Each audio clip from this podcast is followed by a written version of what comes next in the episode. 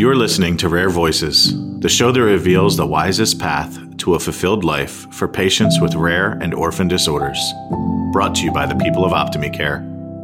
I'm your host, Donovan Quill.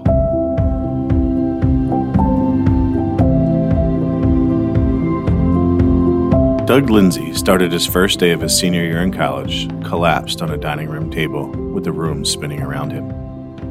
And this state or something like it would be his condition for the next eleven years. No doctors understood it, no treatment worked, no one had any answers.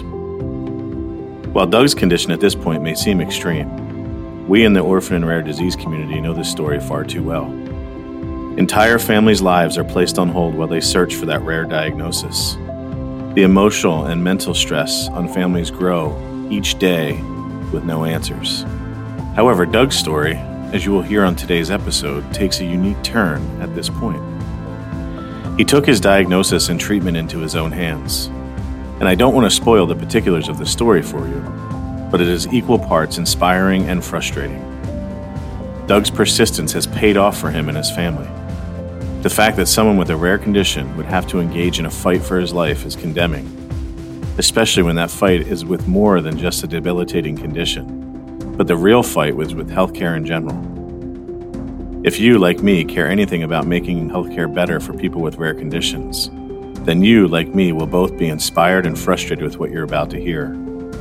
My hope is that you feel a call to action. If stories like Doug's strikes a chord with you, I hope you decide today that you will do what you can to make healthcare truly patient first. So, Doug, um, tell me about your initiation into the world of rare disease. And I say initiation because you have a unique story, which we're going to get into. But I think you were really initiated into it versus being found or introduced. So, give us a little, uh, give us a little background on that. Yeah. So, my mom and my aunt were sick my whole life, and nobody knew what was wrong with them. You know, they'd go to doctor after doctor, and largely come up with nothing. And it was it was apparent they were sick. Like it wasn't it wasn't you know, I mean there were there were occasional doctors or occasional people that that doubted or or were rude or, or you know, dismissive. But I mean it was it, it was apparent they were sick. It was just not apparent how, you know, what the disease was or how to treat it or even what kind of doctor should be the quarterback, you know, for what they were dealing with. So you had two women with muscle rigidity and chronic pain and very, very limited abilities. So we're talking somebody in their thirties who can't open the front door of their house or tie their shoes or have a hug from their kids, you know, and is in unremitting pain and living a debilitated life where, you know, where their home is beyond their ability to navigate on some days. Yeah. And then as a, as, as a kid, I mean, growing up with that, it, it had to be very difficult on you from a, you know, just an all around, you know, being and being involved in it, you know, not being able to hug your mother was probably one of the worst things in the world, right? You wanted to snuggle with her, you wanted to hug her. Sometimes you needed it and, and you just couldn't do it. Um, yeah. You know, and we, we so we hear about a lot of the, you know, I want to say diagnosis day, and we hear about, you know, finding out what's wrong with you and, you know, understanding things. But you had a little bit of a different journey. You know, talk about when you guys really, f- when you when you first found out that there was something wrong or that yeah. you had something that no one knew about. Yeah, I mean, I had issues as a teenager. Health issues, you know, but that would be labeled a subclinical condition. You know, like we were, we had some concerns. I had some stamina issues or joint pains and things. But when I was twenty-one, I just finished my junior year in college, and I had taken a biochemistry research position at K U, University of Kansas. And I looked at the twenty or so projects that they had, and I picked the one that I thought would start to give me the background I needed to try and understand what was wrong with my mom. And I took that job. I showed up, and a few weeks in, I came down with mono. And so I spent the week in the lab knocking stuff over and asking everybody, is it hot in here? Is it me? And even though I'm surrounded by hundreds of thousands of dollars worth of scientific equipment and a bunch of advanced degree holders, it wasn't until the weekend when I actually drove home that someone, my mom, suggested I take my temperature. And when I did, it was, you know, like I had a fever. And it turned out I had mono, we thought, and I had to spend the summer at home. I tried to go back to K U after a bunch of weeks of rest, and it became apparent that the campus was much bigger than my house.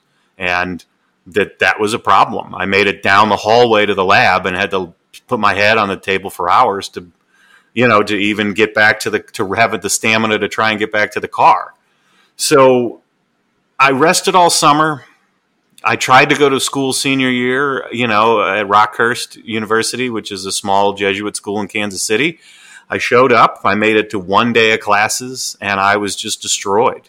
And the physical act of trying to sit in a classroom or walk to the classes, just, you know, my life blew up. And when it blew up, I basically realized that I had what my mom had.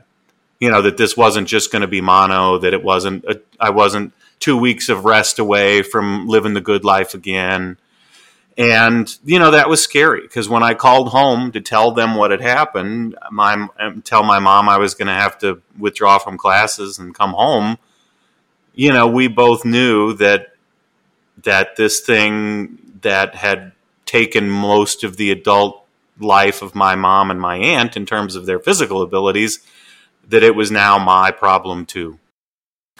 Yeah, and, and that, I, I guess, you know, looking at that, you know, Uh, talk about how that weighed on on your psyche. I mean, you, you watched your mom and your aunt go through this and, you know, obviously knew almost what to expect. Like, talk about that a little bit. Talk about, you know, how it made you feel, some of the things you thought about, some of the things you really, you know, just the, yeah. the wonder and the, the, the, the mental state you went through. Well, I mean, there was a hope that, that, that thyroid medication, which had been very helpful to my mom and to my aunt, would be able to help me uh, sufficiently, you know, that maybe that that they struggled for years and that's why they were in such poor shape, and that if we knew good things to do early, maybe I'd get my life back. But, you know, that was speculative, and And I started in by, by, by reading, you know, I mean, I had already decided that I wanted to see if I could figure out how to help my mom, uh, you know, understand what was going on with, with her health and, and see if I could do anything to help. So the idea that I was going to be active now in my own case ended up being a, a decision that had already been made. So that was actually helpful. You know, I'm there struggling at home, laying on the floor in the fetal position in pain, feeling like someone had run a cheese grater over, you know, parts of my body. And, you know, that's terrifying. And there was no escape, and there were things weren't going to get better on their own. And so those were those were realities. And the first speech I ever gave, I said, you know, I didn't really have dreams. You know, oh, this career, or the, you know, this is what I was going to do, or, you know, like this, this, the career path dreams things that what are you going to do when you grow up and people want to be astronauts or something. And so I didn't really have those dreams, but I'd always felt I was a man of destiny. And I don't know what that means, but it was a feeling. And it turned out that feeling was a lot more helpful than whatever dreams I would have had, because they would have shattered against the reality of illness. But now I was in a fight that was the same fight my mom was in. And what that meant was if I gave my all and found something to help me, maybe I could help her too. Right. So not only not only were you fighting for, you know, your, your mom, which was your original mission, now you were fighting for yourself. And, you know, I, and, and knowing you and, and, you know, listening to some of your speeches and, and, and reading some of the, you know, articles and things like that, you know, you, you kind of looked at it and went, hey, I'm not getting the help and the answers that I need from, say, the medical profession. You know, you're not getting the, you know, the answers you're getting from any type of research that's out there. You actually took it upon yourself to, you know, go, go kind of vigilante, you know, against the medical community or against the med- against the medical community you were up against, you know, trying to find those answers. But you you did something that's just so powerful to me. You saved yourself, you know, and, and a lot of people say that, like, hey, I saved myself from this or that. You literally saved yourself. Like you you you learned what you could, you did what you could. Tell us about that. Walk us through that process and, and some yeah. of the things that surprised you during that process. So, well, I mean, now I've got a fight on my hands, right? I'm sick. I'm seeing the doctors. They're not giving me answers. I'm reading. And it took about a year. And so so I I went to one of my mom's doctor appointments that she was too sick to go to. And I went to the doctor and I said, you know, I'm not here to have you solve this or tell me or treat me. I need to understand what books you read in your training. Like, what are what books do I need? You know, you're an endocrinologist. What is the what is the book that is a benchmark book for getting up to speed on your field? You know, and there was a twenty-two hundred page book, Fahlig, Baxter and Froman's Endocrinology and Metabolism.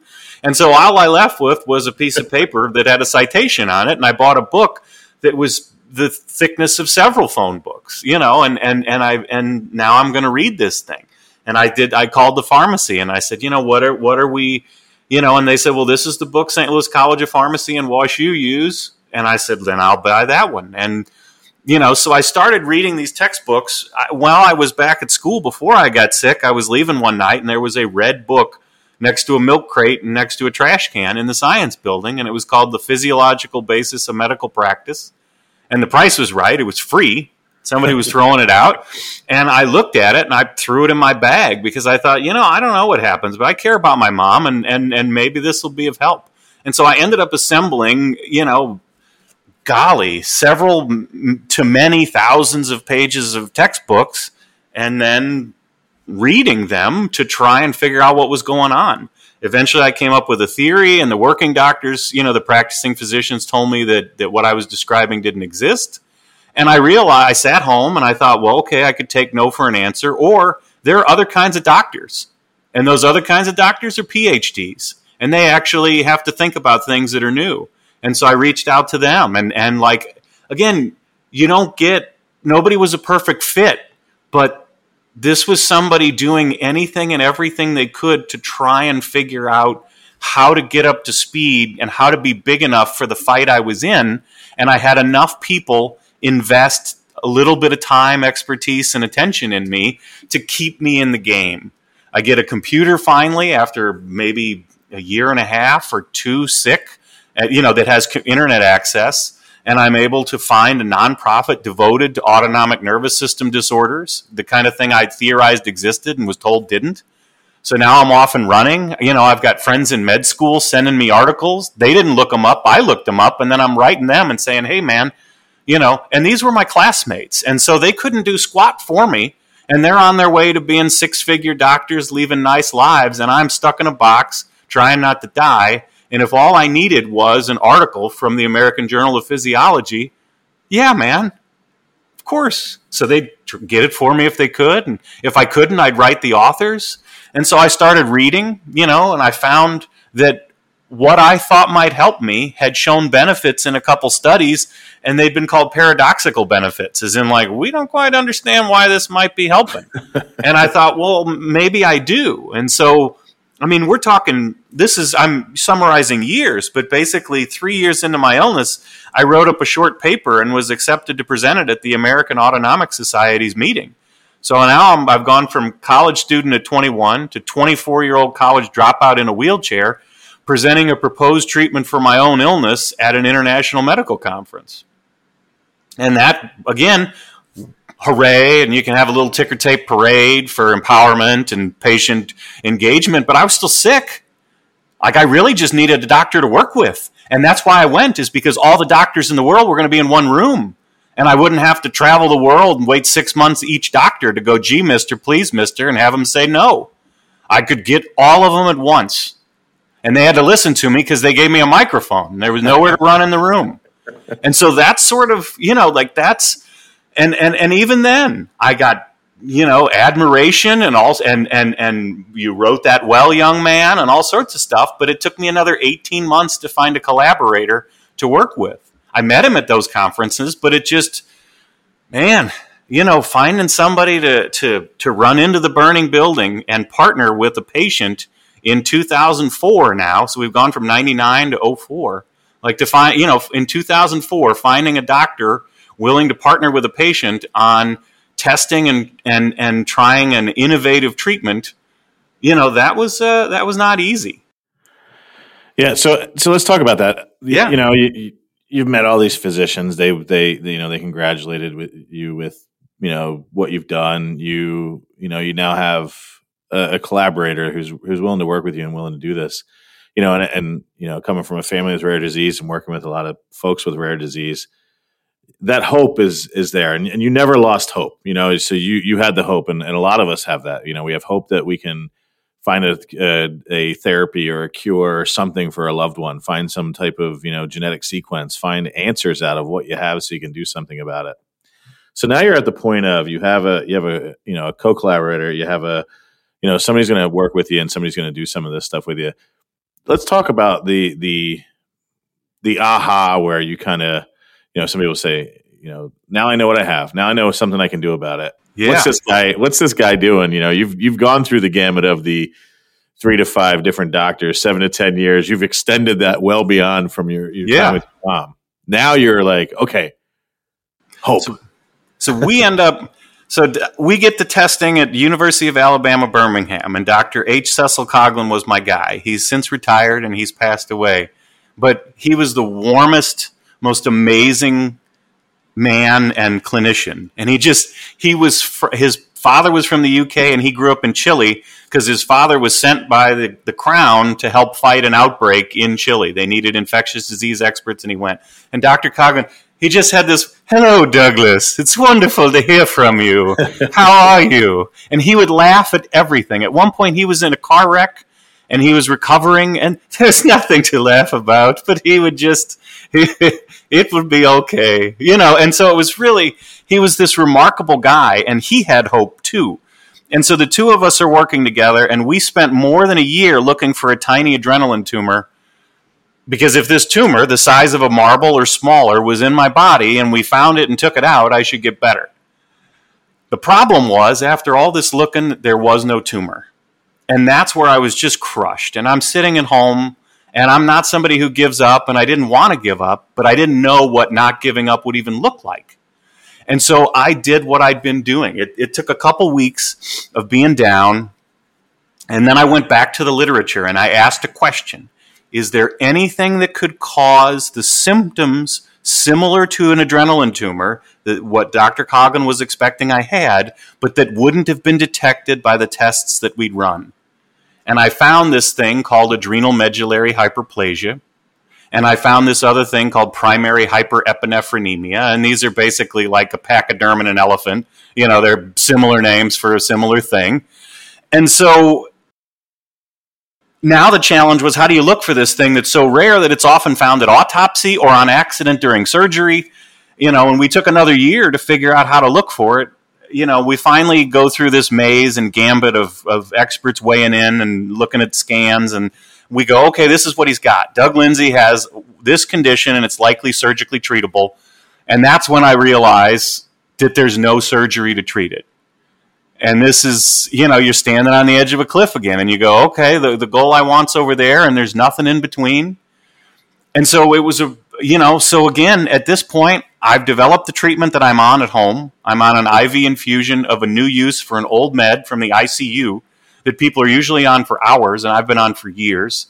I've got a partner working with me. We found the needle in the haystack and, and rescued it from people's skepticism such that we now had compelling data, and now there's just no surgery. But it's not that there's no surgery because, like, there's no way to go back in time, or there's no way to, you know, like, it, there just wasn't something to achieve this. And right. Science is the history of people solving mysteries. And so I'm people, and that's not medicine, right? Medicine, a doctor said, uh, one of my mentors said to me that uh, the job of a practicing physician is to treat as many patients as possible with the means and methods available. And doing something outside of that often falls to the realm of research medicine. But I was tackling this like a scientist. So the fact that there was no surgery was a big damn letdown. But it was also the next step in this process. If you're a scientist, you're always butting into a question that isn't answered or something that hasn't been measured. And so to me, I, even though it sounds insane and even though I'm in my living room, you know, Aristotle, you know, he was a scientist because of how he behaved, not because of, you know, of where he worked. His peripatetic school was about walking around, you right. know, he, and, and so, so I'm sitting here and I'm saying the next step in my journey as a scientist who doesn't have a lab, but who is a lab apparently, is to figure out how to do this surgery. And then the challenge was, how do you invent a surgery? And, well, I had to figure that out. So not only, you know, have you have you now, all intents and purposes, self-diagnosed, um, you know, with the help of mm-hmm. you know, your, your mentor and, and physician friend. Now you're you've you've figured out a medication that works to sustain you. Yes. Now you're going to, and, and the, the only other options were, the only other options were to find something that was wrong with you that is usually found in autopsy and surgery. Yeah, yeah. So now, and it, but there's no surgery that's that's ever been done. So yeah. Your option right now is to figure out how to perform surgery on yourself. So the challenge was is that the only surgery that existed would give me a new disease.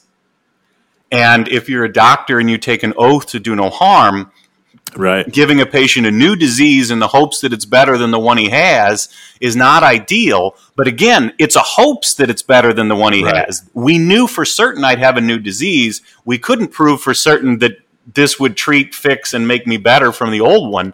And so the harm was guaranteed and the benefit was speculative. Even though there was literature supporting if you pull the adrenal gland, this problem goes away. Right. There wasn't, you know, there wasn't a lot for these surgeons, but the harm was sure.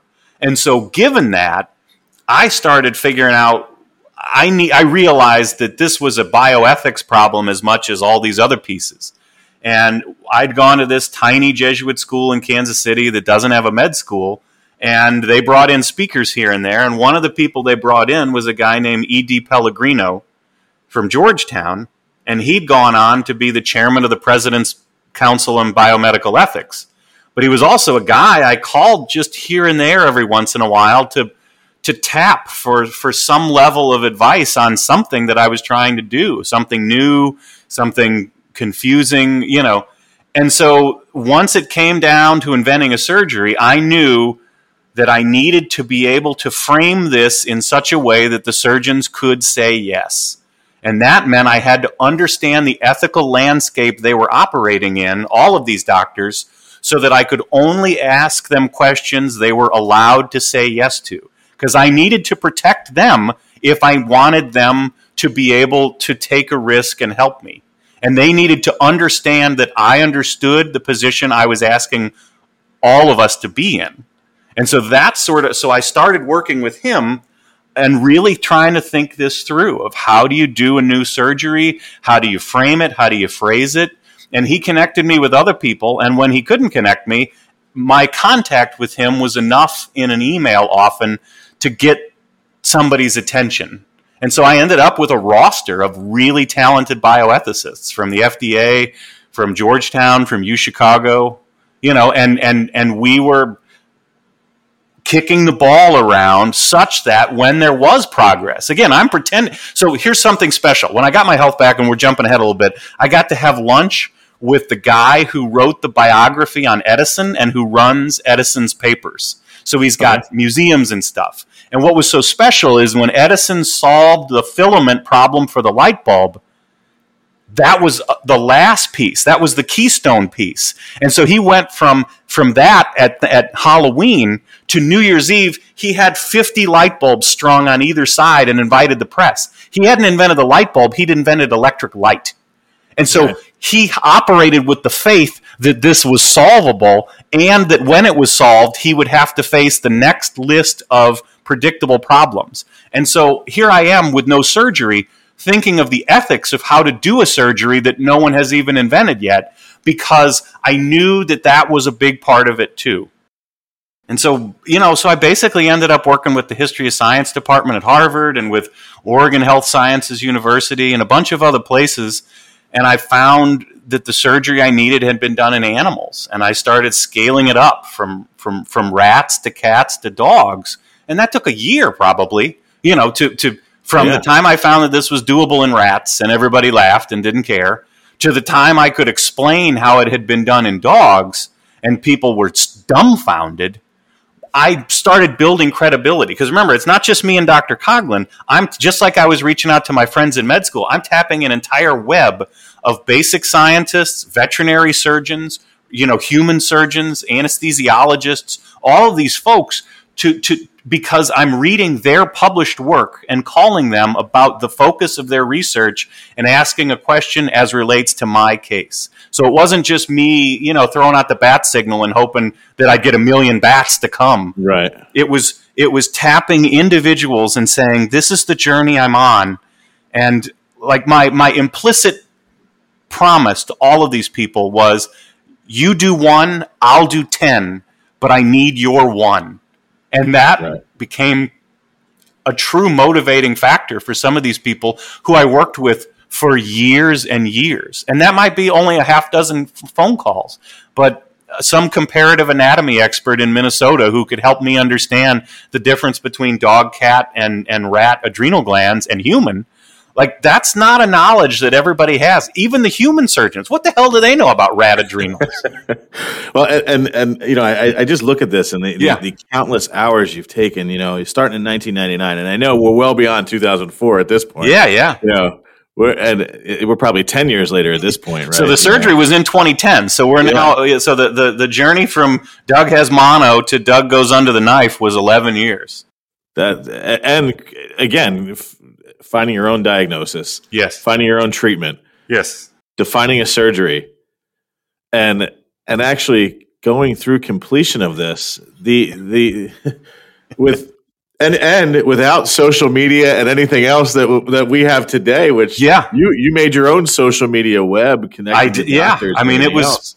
and and and that was and it but because the cow doesn't usually tell the butcher where to cut. Like right. I was in such a I was in such a tenuous position because these surgeons are all at the same conference together. You know, like if I offend somebody, I may have shut down. Like one guy, one guy was a wonderful guy. He was not a surgeon, and he thought I was on the wrong track.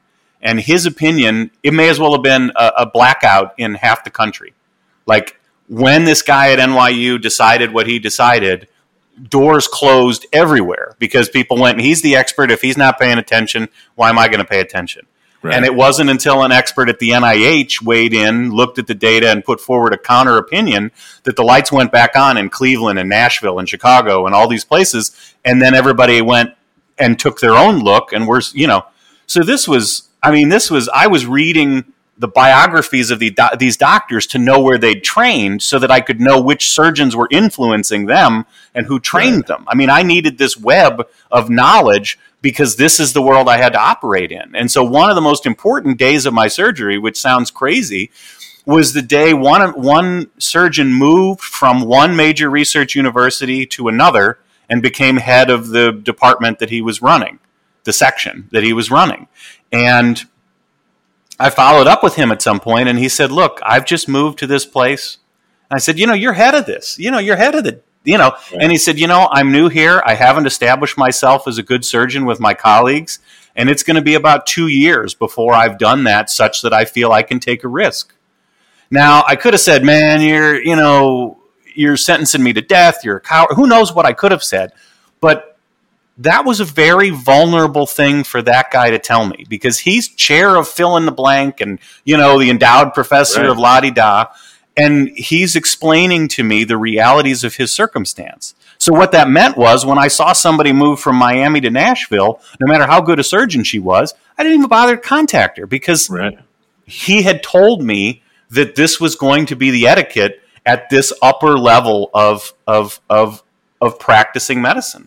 And so, you know, like that's, that saved me time. Like I wasn't chasing, you know, the wrong rabbits anymore. And so, you know, so th- this is the kind of help I needed in it. And So I piece all this stuff together, and I finally find a surgeon to work with me, and I'm going back to Alabama, where Coghlan was, to get this surgery. And that's one of those days where, you know, you're on the plane and you're afraid to fly, and you're like, ah, the pilot's done this a lot of times. And, you know, there's, and I'm sitting here packing, you know, like as best I can, because I can walk about fifty feet. I mean, I'm right. tremendously ill. You know, I can throw a snowball further than I can walk. And like a commercial break is about how long I can stand. And this has been for the last ten years. I've been in a hospital bed twenty-two hours a day in my living room. And so laying down. And so so this is my life, and I'm trying to pack for this trip, and I'm thinking, man, I hope I don't forget anything on the trip. And I'm also thinking, man, I hope I didn't forget to invent anything. I convinced exactly everybody right. this was a good idea. This is all on you now. Yeah. You know? Yeah. Like, am I going to get there and have no toothbrush and go like, is that a, a, a harbinger of thing? You know, right. I sure hope I didn't forget anything on the main event. So, yeah, I mean, you know, I've focused more on the, you know, the tackling of the problem, but yeah, I mean, I've spent this entire eleven years stuck in a hospital bed, dealing with a racing heart rate. If I do something as simple as have a glass of milk, you know, unable to go beyond the front porch of my house. I, sometimes I had friends have to pull up on the lawn and park their car at the bottom of the stairs because I couldn't walk down the sidewalk. I mean, you know, and have any energy left to go to the doctor. I'm traveling in a reclining wheelchair because I can't sit upright very long. So I'm like ensconced in this six foot long thing with my legs out in front of me. You try and get in an elevator, and the the wheelchair is literally too big for the elevator because it, you know, and you sit you up. And you know, one point we were we were when we were going to the medical conference, we were at one of the airports, and we couldn't find the elevator to get from one floor to the next. So I'm standing while my buddy's got the wheelchair and I on the escalator. Like, I got out of the wheelchair, but like, because I could right. do that, thank God. But you know, we had a flight to catch and we couldn't find the elevator, and we're like, well, let's do what we can, you know. So, I mean, it was the physical realities of disability complicated things so much. And I'm using dictation software to write because I can't, I don't have the stamina to use a keyboard. I'm reading these P D Fs, you know, like I, I, I switched to books on tape so that I could use all of the energy I had for reading for science crap instead of, you know, like literature or something. And I'm basically using time and trying to wait this out and saying, I'm going, if it takes me a year to do this, it takes me a year to do this. If it take, it took me four years from the time I knew I needed a surgery and there wasn't one to the time I got it. And so that was what it took. And the alternative route was no route. Right. And so I'm not a patient person. In, I mean, if you've listened to me speak, like I'm not a patient person by any means. But I am willing to put in the time and focus. If you've ever seen a, a border collie looking at sheep, I'm willing to put in the time and focus until I find my opening. Yeah. And and and one of the things I think, you know, you looked at, and that, that's something to take take from it is, you know, some people take hope and they want it right now. And and yeah, you you, you know, mm-hmm. because sometimes you need it right now. Sometimes you don't have the opportunity to to wait. Um, but you also want to make sure it's done right, so the outcome is done right. Especially when you're when your your outcome is your life, you know. Yes. So I think that's you know that's that's a huge thing, you know, to take to take with us from a you know a rare disease community and a, you know having some of these orphan you know diseases and rare diseases that you want to have the treatment right, you want to have the the the the process done the right way, so others can then take advantage of it, you know, yes. and especially, you know, when you have an N of one, you need to make sure that that's successful for others. And, you know, that's, that's where I commend you, you know, wholeheartedly is you took the time, you, you made sure it was done right. You made sure it was done the right way. So I was playing for a lifetime of results, and it's yeah. really important to recognize those things, that your cousin's wedding at the bay that was going to be pretty, or when you're involved in a fight that's this serious and you realize that you're going to live with the consequences of the outcome for a lifetime, you really do need to put in the time. And you need to say no to suboptimal offers that that that that you say, am I in eighteen years, am I going to look back and say that was the worst decision I ever made? You know, and so I, yeah, I mean, it was a, the the patient, the clinical patients or the, the research patients is very different, and it and it comes down to an understanding of hope. So a specific hope is like, I hope I get into Yale, you know, and a specific hope is a problem because it sets you up for disappointment if you get any other outcome, and it's and it focuses you, and it's a nice focus, but real hope is the belief that something positive can happen, and that makes you open to gratitude for good things that happen that are short of your goal, and for things that su- that, that that surpass your goal. That like you're all you wanted was X Y Z, and all of a sudden there's an opportunity that's bigger than you could have ever hoped, and that calling. And at first you're like, I don't want to pay. I don't want to heed this call. I don't want to pay attention to that. All I want is what I wanted, right? Give me the Oreo and the cookie or the whatever you're, whatever you'd set your heart on. And you've got to say, but if you are somebody who lives with this kind of definition of hope, which was something that couldn't be shattered in all the things I dealt with, was hope is the belief that something positive can happen. And I could live with that belief and persevere. And that let me be divorced from outcome sometimes, because it let me just keep agitating, just keep asking, just keep making things happen with responsibly. You know, like I'm not out there pushing people or yelling at doctors or something, but just keeping alive the opportunity for good things to happen.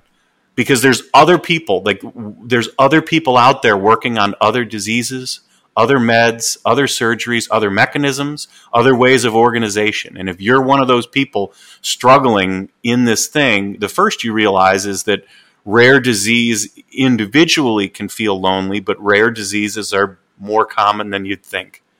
And illness is a universal human experience that will be visited upon all of us, either ourselves or our loved ones.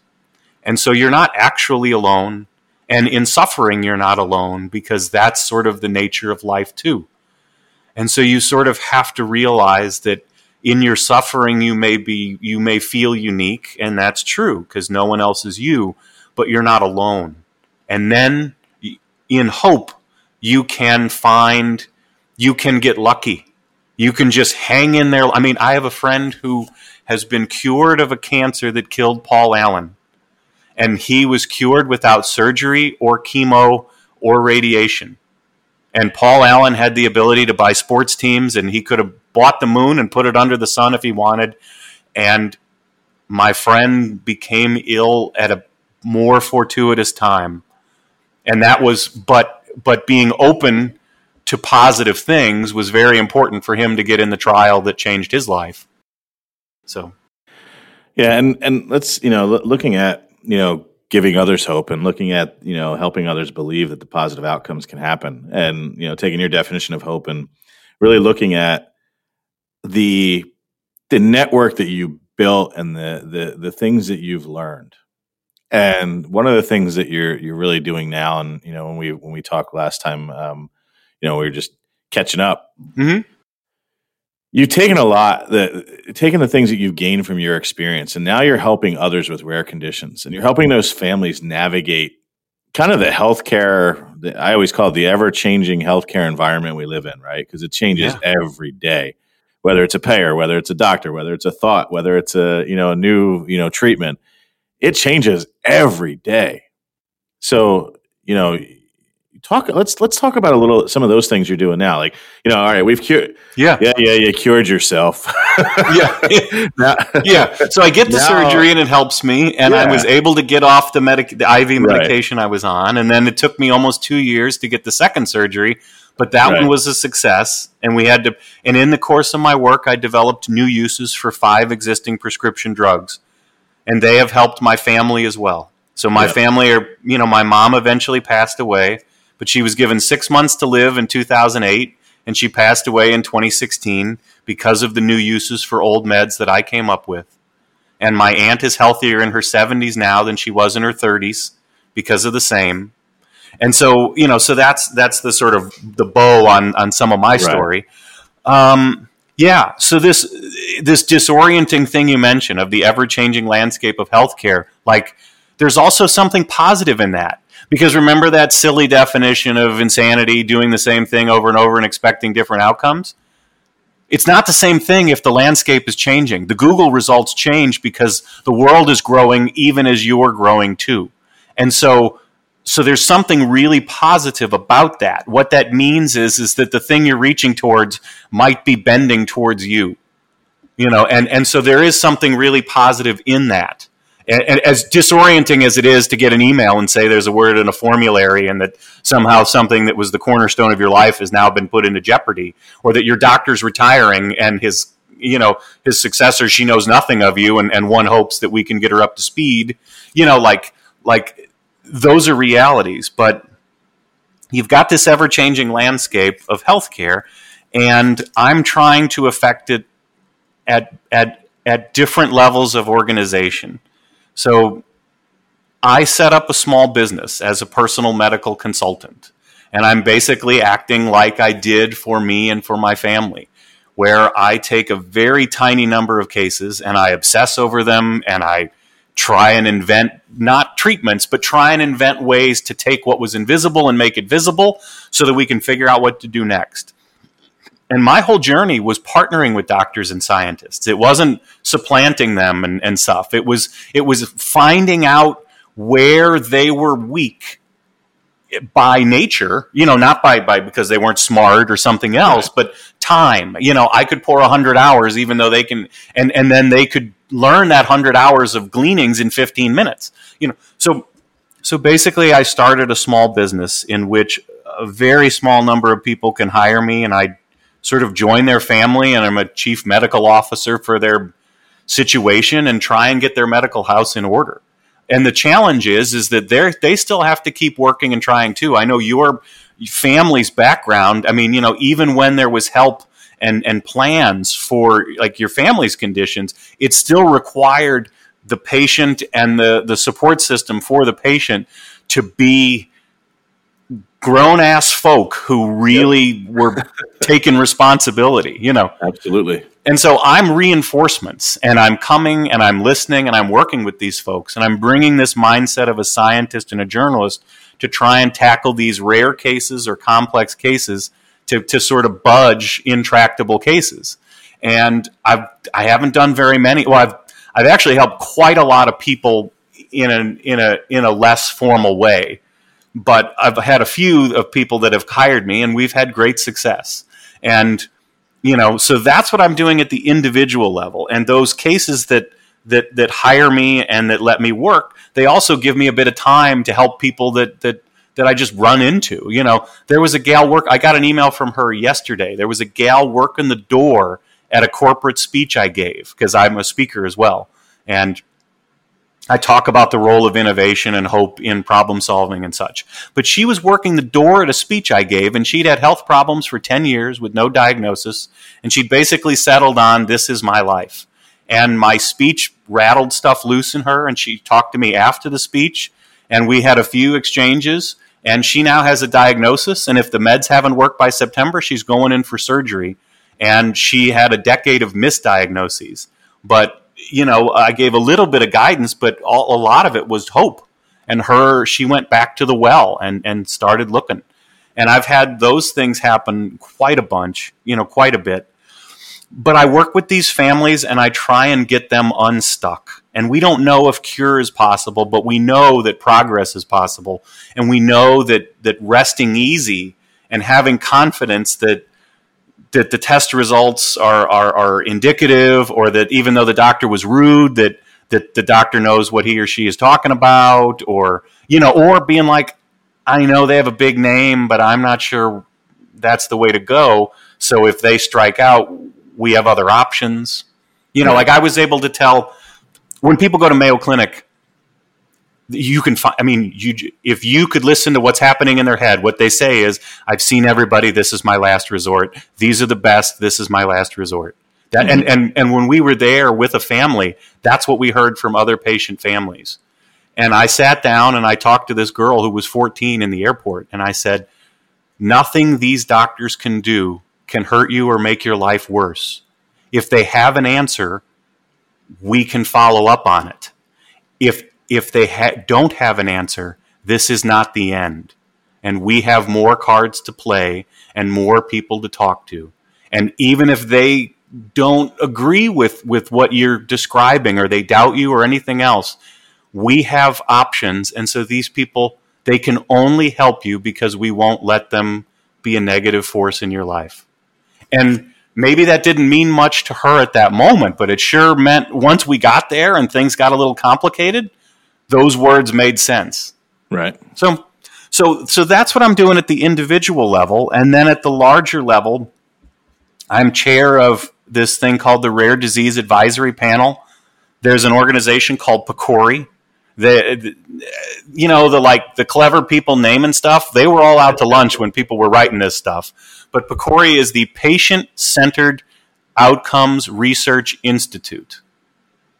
You know, which again, people used to just call it the Rockefeller Institute, and he would throw out right. the dough. But this is this is our money. This is from every insurance policy sold. There's a dollar or two that goes into the kitty for this org, and they fund research that helps patients and doctors understand whether treatment A is better than treatment B for this disease or that disease. And basically, they compare the outcomes so that instead of it being some esoteric study on a protein, it's like, does this help heart patients? And so PCORI funds research, and part of their mandate is to fund rare disease research. And we're still trying to figure out how to do that well, because their big comparative effectiveness studies would be like, you know, let's look at one hundred thousand people with heart disease and study this versus that and, and see what, or diabetes. And with these rare disease people, it was beautiful that Congress didn't forget rare disease, because it gives PCORI the job of figuring out how to fund research to help rare disease people. And all I do is chair this board and ask dumb questions and and and, and sit there like Columbo or, you know, Matlock and sort of say, how does this help people? And then they go, oh, well, we didn't think of that, or, you know. So so I'm I'm chair of that board, and I work on a couple other where I'm sort of, you know, involved in public health or, or clinical research tra- or translational research. And I'm trying to make a difference at the societal level that is consistent with the care I'm trying to offer. You know, I'm not a, I'm not a doctor, but the, the caring and the support that I'm trying to offer my clients. And so when I got to work with E D. Pellegrino, that ethicist from Georgetown who'd worked for the president, like I got to I got to read his work later on, and I could see how he could live out in his mission, his mission in life and his understanding of medicine involved helping me and helping society in a way that was that that had the same integrity, that they had the same values. And so that sort of patient-centered approach and, and the humility that it takes in the medical system to say, I don't know, but keep looking. You know, these things I'm bringing at, at all levels of organization to try and help people embrace those ideas so that we can, you know, make progress on all fronts. Yeah. And, and, and the work you're doing and, and, you know, with, with being, you know, a, a family health advocate and PCORI and, and those things, I think someone like yourself who's, who's, who's kind of lived it, breathed it, been part of it and, and have, has seen the, the, the positives and negatives and the, and the neutrality of, of things in healthcare, it, it's, it's invaluable. So, you know, as, as, you know, other listeners are out there, you know, I always say, get involved, tell your story, let, let things, you know, let people know who you are. I can tell you from, you know, firsthand experience that my, my father and I actually in a group of alphas, you know, al- we have alpha one antitrypsin deficiency in our family. Mm-hmm. Um, a group of alphas actually did a, did a, procure, a project for PCORI. And it was a really interesting thing. It talked about, you know, the effects of smoking. It talked about the effects of peer health coaching. It talked about the, all those things that, that went into the treatment plan behind alpha one, along with their, you know, Um, along with their their their medications that they that they use, but we talked about the you know the social um, economic effects of it too. So it was it it's a great organization, and and you know like you're right. It's it's great that the government thought about how can we get the patients more involved and, and really look at research from a patient centered um, or uh, approach to things. So you know, anybody who can get involved in those for their rare disease, it's it's absolutely uh, it's invaluable for for folks with rare disease. And what did you see? So in in your family's case, so you're a carrier, but your yep. dad and uncle had the condition involving a protein that helps protect the lungs not being made properly in the liver. That correct? Yeah, fair-ish? So it, it's ish. Yeah. Okay. So essentially, um, you know, and and you know, told a story on, on you know other interviews and things, but sure. essentially, um, my my uncle, my my grandmother, um, was the one who really kind of showed the family, you know, what what illness was. So much like you, my father watched his mom, you know, be sick most of her life, you know, having a lot of different lung infections, having pneumonia, um, not being able to breathe. Probably not at the diff- at the at the, the case is severe as severe as your mom, um, because she could get out and about, but she couldn't, you know, go long distances just like you because she couldn't breathe. Um, she was, you know, confined to a hospital bed. She died at the age of forty-six. I never met her. Um, my, uh, but you know, a few years, you know, fast forward a few years, my uncle started having, you know. lung and, and liver problems. So alpha one can affect your lungs in form of emphysema or mm-hmm. your liver in the forms of cirrhosis, right? Yeah. So my uncle started having issues. And um, at the same time, my my dad's youngest brother, his nephew, had liver issues. And um, my uncle went to his primary care physician. You know, they didn't really know what to do. They kind of said, you know, he was like, come back in a couple of weeks. Let me think about what this is. I see you're, you know, you're deteriorating rapidly. You have the lungs of a, you know, ninety year old smoker and yeah. you're forty, right? Yeah. This was at the, this was late, late seventies, early eighties. So nobody knew what alpha one was. There was some studies being done, but um, this primary care physician went away to a medical conference, you know, and some researcher talked about alpha one. And it just happened to kind of fall in line at that point in time where, you know, he came back and he said, I want to run some tests on you. You mentioned your nephew has liver disease. You mentioned, mentioned your mom died of lungs. Yet other family members have emphysema. You know, while you're a smoker and you drink, it's, you know, you shouldn't be this bad. So he ran some tests and sure enough, you know, it came back at alpha one.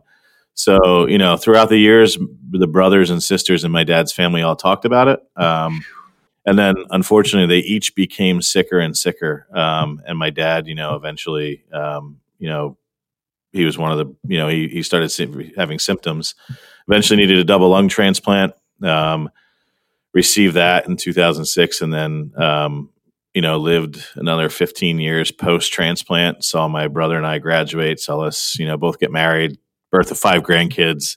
Then unfortunately, um, right about the time we were actually founding, uh, my, my partners and I founded OptimiCare to take care of patients with rare disease, to kind of give back and and and do more for rare and orphan conditions. Uh, my dad started having, you know, liver issues and eventually succumbed to his liver, uh, alpha one related liver disease in two thousand thirteen.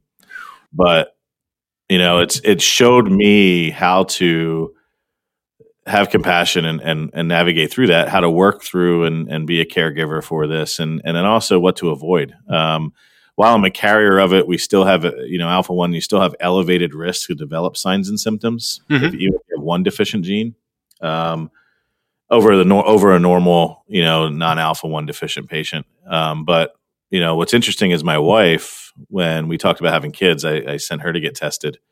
And she came back as a uh, alpha one, you know, carrier as well. So there's twenty-one million people, they say, from epidemiology studies that carry an alpha one deficient gene. And, you know, there's, you know, one hundred fifty, one hundred to one hundred fifty thousand, you know, people with the, you know, two copies. So homozygote um, yeah. alpha one deficient patients, one to three percent of your C O P D patients. So it goes to all of the things that you probably look at in healthcare is there's, there's guidelines, right? So every C O P D patient should be tested.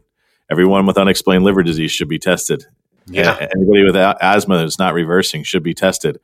And does everybody get tested? No. And unfortunately, until we have these protocols in place to find these markers in every patient, in every protocol, and every E M R that's out there, um, we're going to have rare disease patients have really problems being diagnosed. And yeah. you go, to, you know, three to five different doctors, seven to ten years. Um, You know, and, and but I, I really, you know, I look at it as a blessing, much like you, that we've learned all these things and we can help people and yeah. we can help, you know, we can help loved ones and we help, we meet new loved ones, you know, yeah. as, as you're out there doing, you know, you're, you're speaking to people and they come up to you, they become friends, they become family, you know, and, and, and it's just, you know, looking at that and how do we, how do we take care of them? So I'm going to ask you, yeah. as you were going out there and you're meeting people and as you're, you know, you're, you're being a health advocate and as you're working, you know, with, with these different, on these different boards, what's one thing, if you had a magic wand and you could wave your magic wand, what is, what is one big thing that you think that, that you would love to see change in healthcare? I know that's a really loaded question, but. Yeah. Well, I'm, I need a bit of research help. Uh, economic nerd research help, not, you know, science research help. But I want to I want to be able to explain how something like Medicare for All can be a conservative solution for healthcare reform.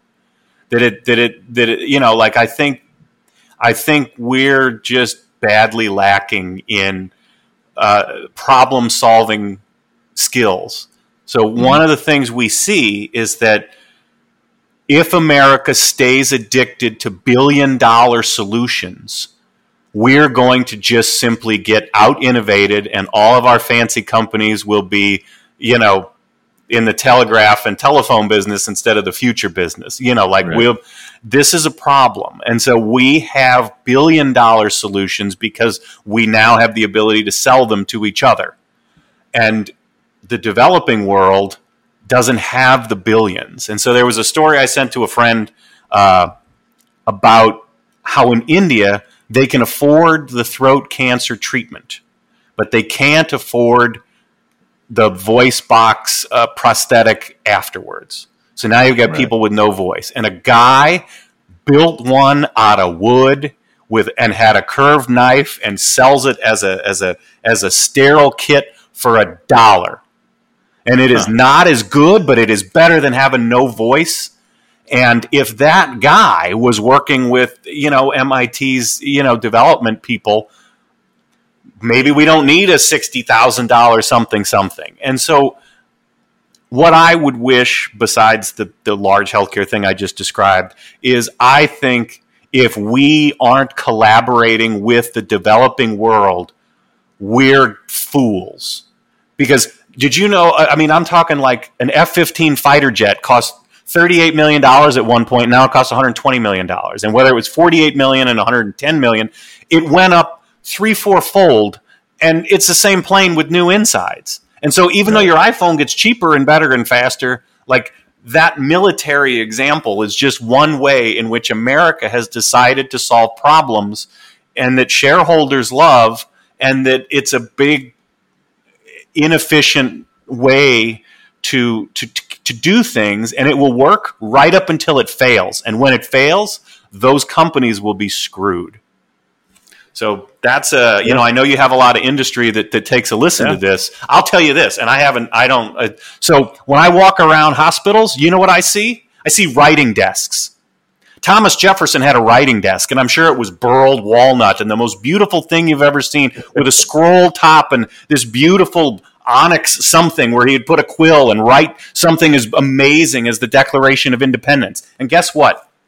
This is what replaced an entire room in Thomas Jefferson's house. And it's a Bic pen, and it's a penny if you're paying inflated prices. Right. So when I walk around hospitals, I see rooms full of writing desks. I see one hundred fifty thousand dollars ultrasound machines when the, the cell phone and a transducer can do ninety-five percent of that. And so I see uh, legacy systems on the verge of being not just replaced, but replaced with contempt for foolishness. Right. So we need a different kind of innovation. Anyway. I don't know that that's a crowd pleaser. I asked the question, right? So that's a fact. Get the answer. That's what I want. You know. Um, so looking at looking at the uh, you know changing gears and and looking at um, some of the things that uh, you you do is for caregivers, you know, and you started out as a caregiver. Yes. Um, now you and I both kind of did the opposite. Uh, we, we, we cared for our, you know, parents. Yeah. But I'm sure you work with a lot of caregivers who are asking you to help them navigate for their children. And I know uh, PCORI has a lot of um, childhood or adolescent um, disorders that, that are associated with a lot of the research that goes on there. What are some of the, the messages that you you give to a caregiver? And and and I look at that, you know, caregivers like you and I, and then also it's a, it's probably a lot of di- a little bit of different message for a caregiver who's, you know, who has a child who's affected with a rare disease. Yeah. Man, it's a battle. One of the first things I did is I started calling my mom, my, my buddy. It might sound weird, but I was like, "Hey buddy, how are you doing?" Because I knew the the crushing blow that she felt for giving me a de- genetic disease. And I knew that even at twenty-one and unable to do much and leave the house, that I was now in charge, and that I w- that if we were going to win, I was going to be in the lead. And I knew how hard that would be on my mom. So the first thing I did is I just, you know, "How we doing, buddy? You know, what, you know, what can I do for you?" Because I wanted to change. I didn't want the emotional hit and baggage that came with mom and son and me being forced to help care for her and stuff. And I think trying to be mindful of how we communicate as a caregiver to the patient, to the loved one, such that we don't create a circumstance where we're saints and their burdens.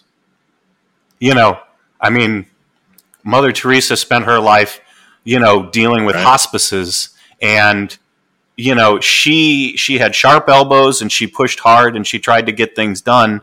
And I think that she would have rejected the premise that she was the saint and they were the burden. I think she felt blessed.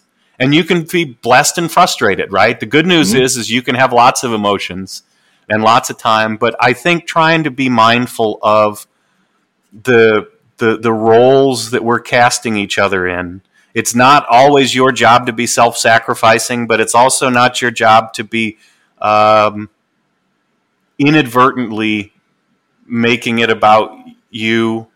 Sometimes it is about you, and you you know, have people to talk to. There was this amazing diagram, right? It was concentric circles headed outwards, and it basically said support in, vent out. And so you're in a position to, so when somebody's wife dies, you know, you don't go to him and say like, "Man, I'm so broken up over Susan" or something. You, you're there to support the spouse, you know, who, who had the loss, but to somebody else who didn't know the person, you're, but cares about you, you're in a position to vent. So that diagram of these concentric circles related to the person in crisis and how support heads inward and venting heads outward is very helpful to think about, but we all fail. You know, we're just, we just have to try and try to be kind. And realize that, that, you know, I mean, you know, you make, you make in, you, you know, you make mistakes because you're human. And when your son or your daughter feels worse because of a mistake you made, you feel terrible, you know, but that's okay. Like, we're there and we're trying, and we're not asked to live perfect lives. We're just asked to try. Yep. So I guess yeah. that's what I'd say. No, and I, and I, and I think that's the hard that's that's the hardest thing, to give advice to someone who's going through something, even though you've gone through it, even though I've gone through it.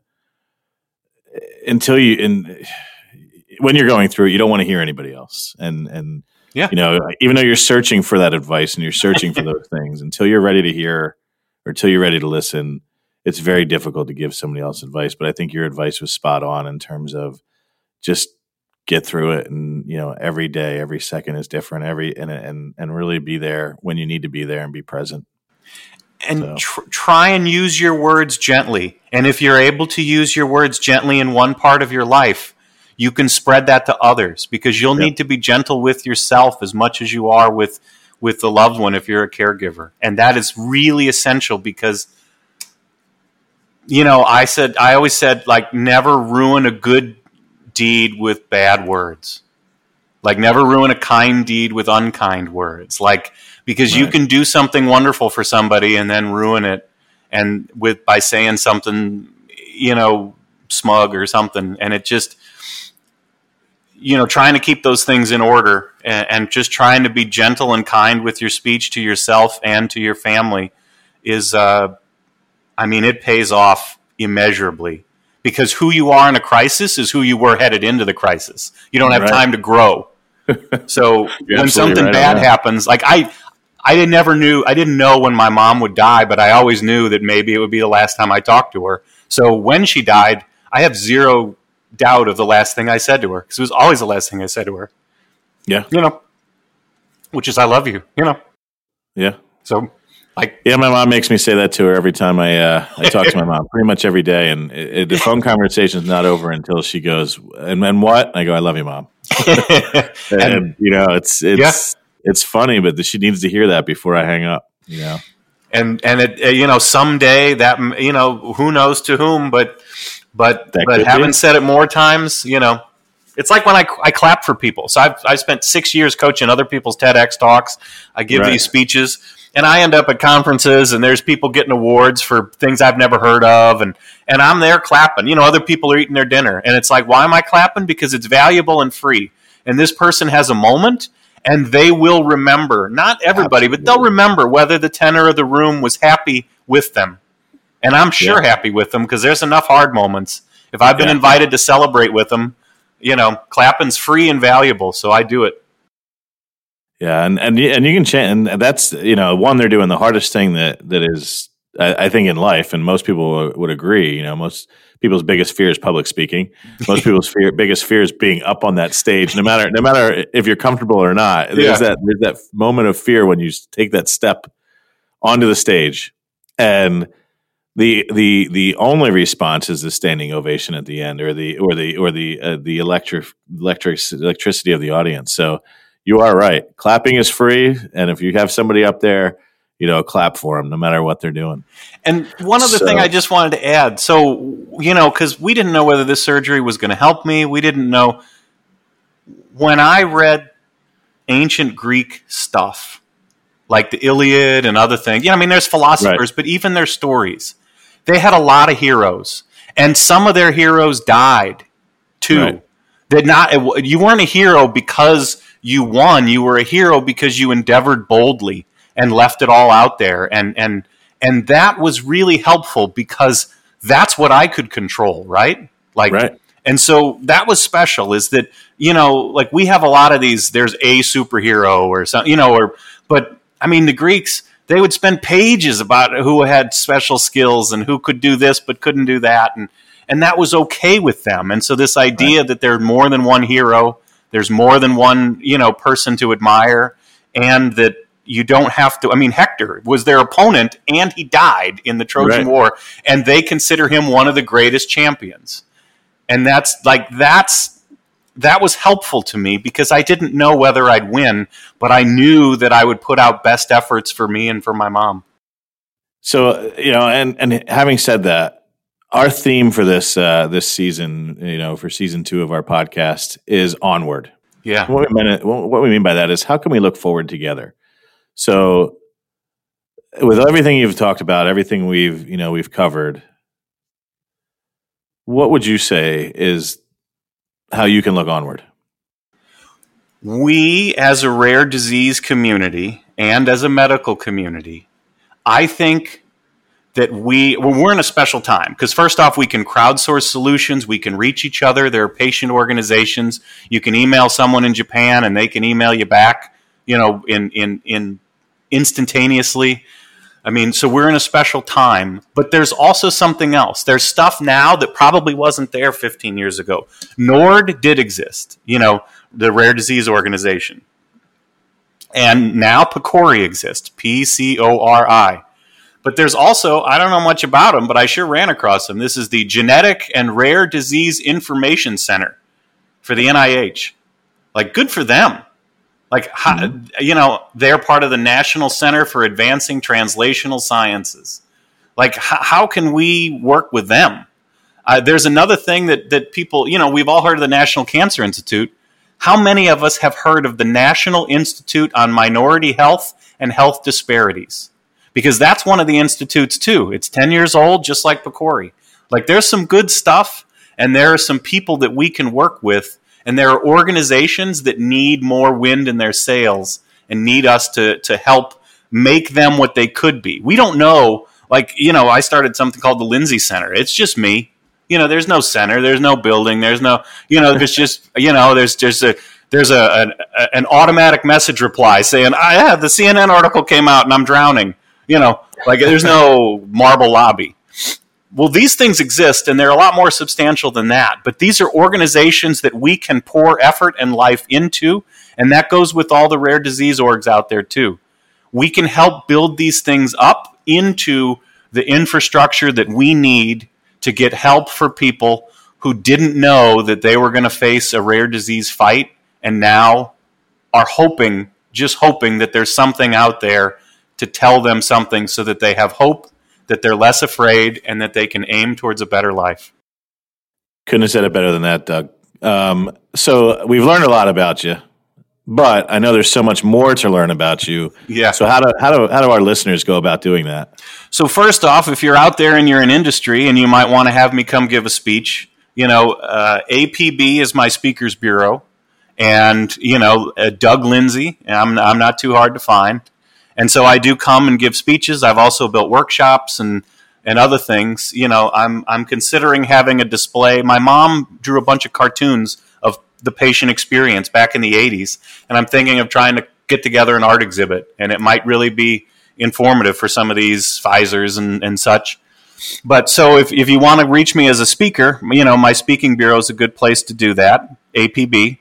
And, you know, the rare disease situation, I can help. It, if you're someone of real means and you look around and say, I can't believe that I can buy a Lamborghini, but I can't get any answers, you know, like,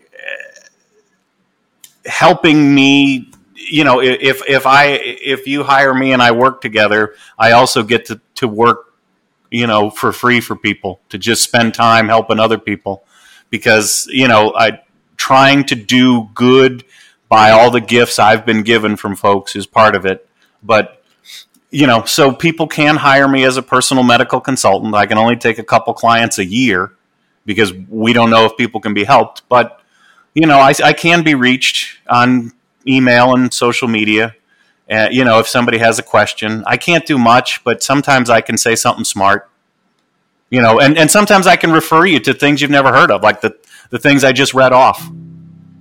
You know, because like it's beautiful to find that there are people just wishing that you were part of their organization and and uh, and ready to help. So. All right. Well, thank you, Doug. And uh, it's been a pleasure talking to you.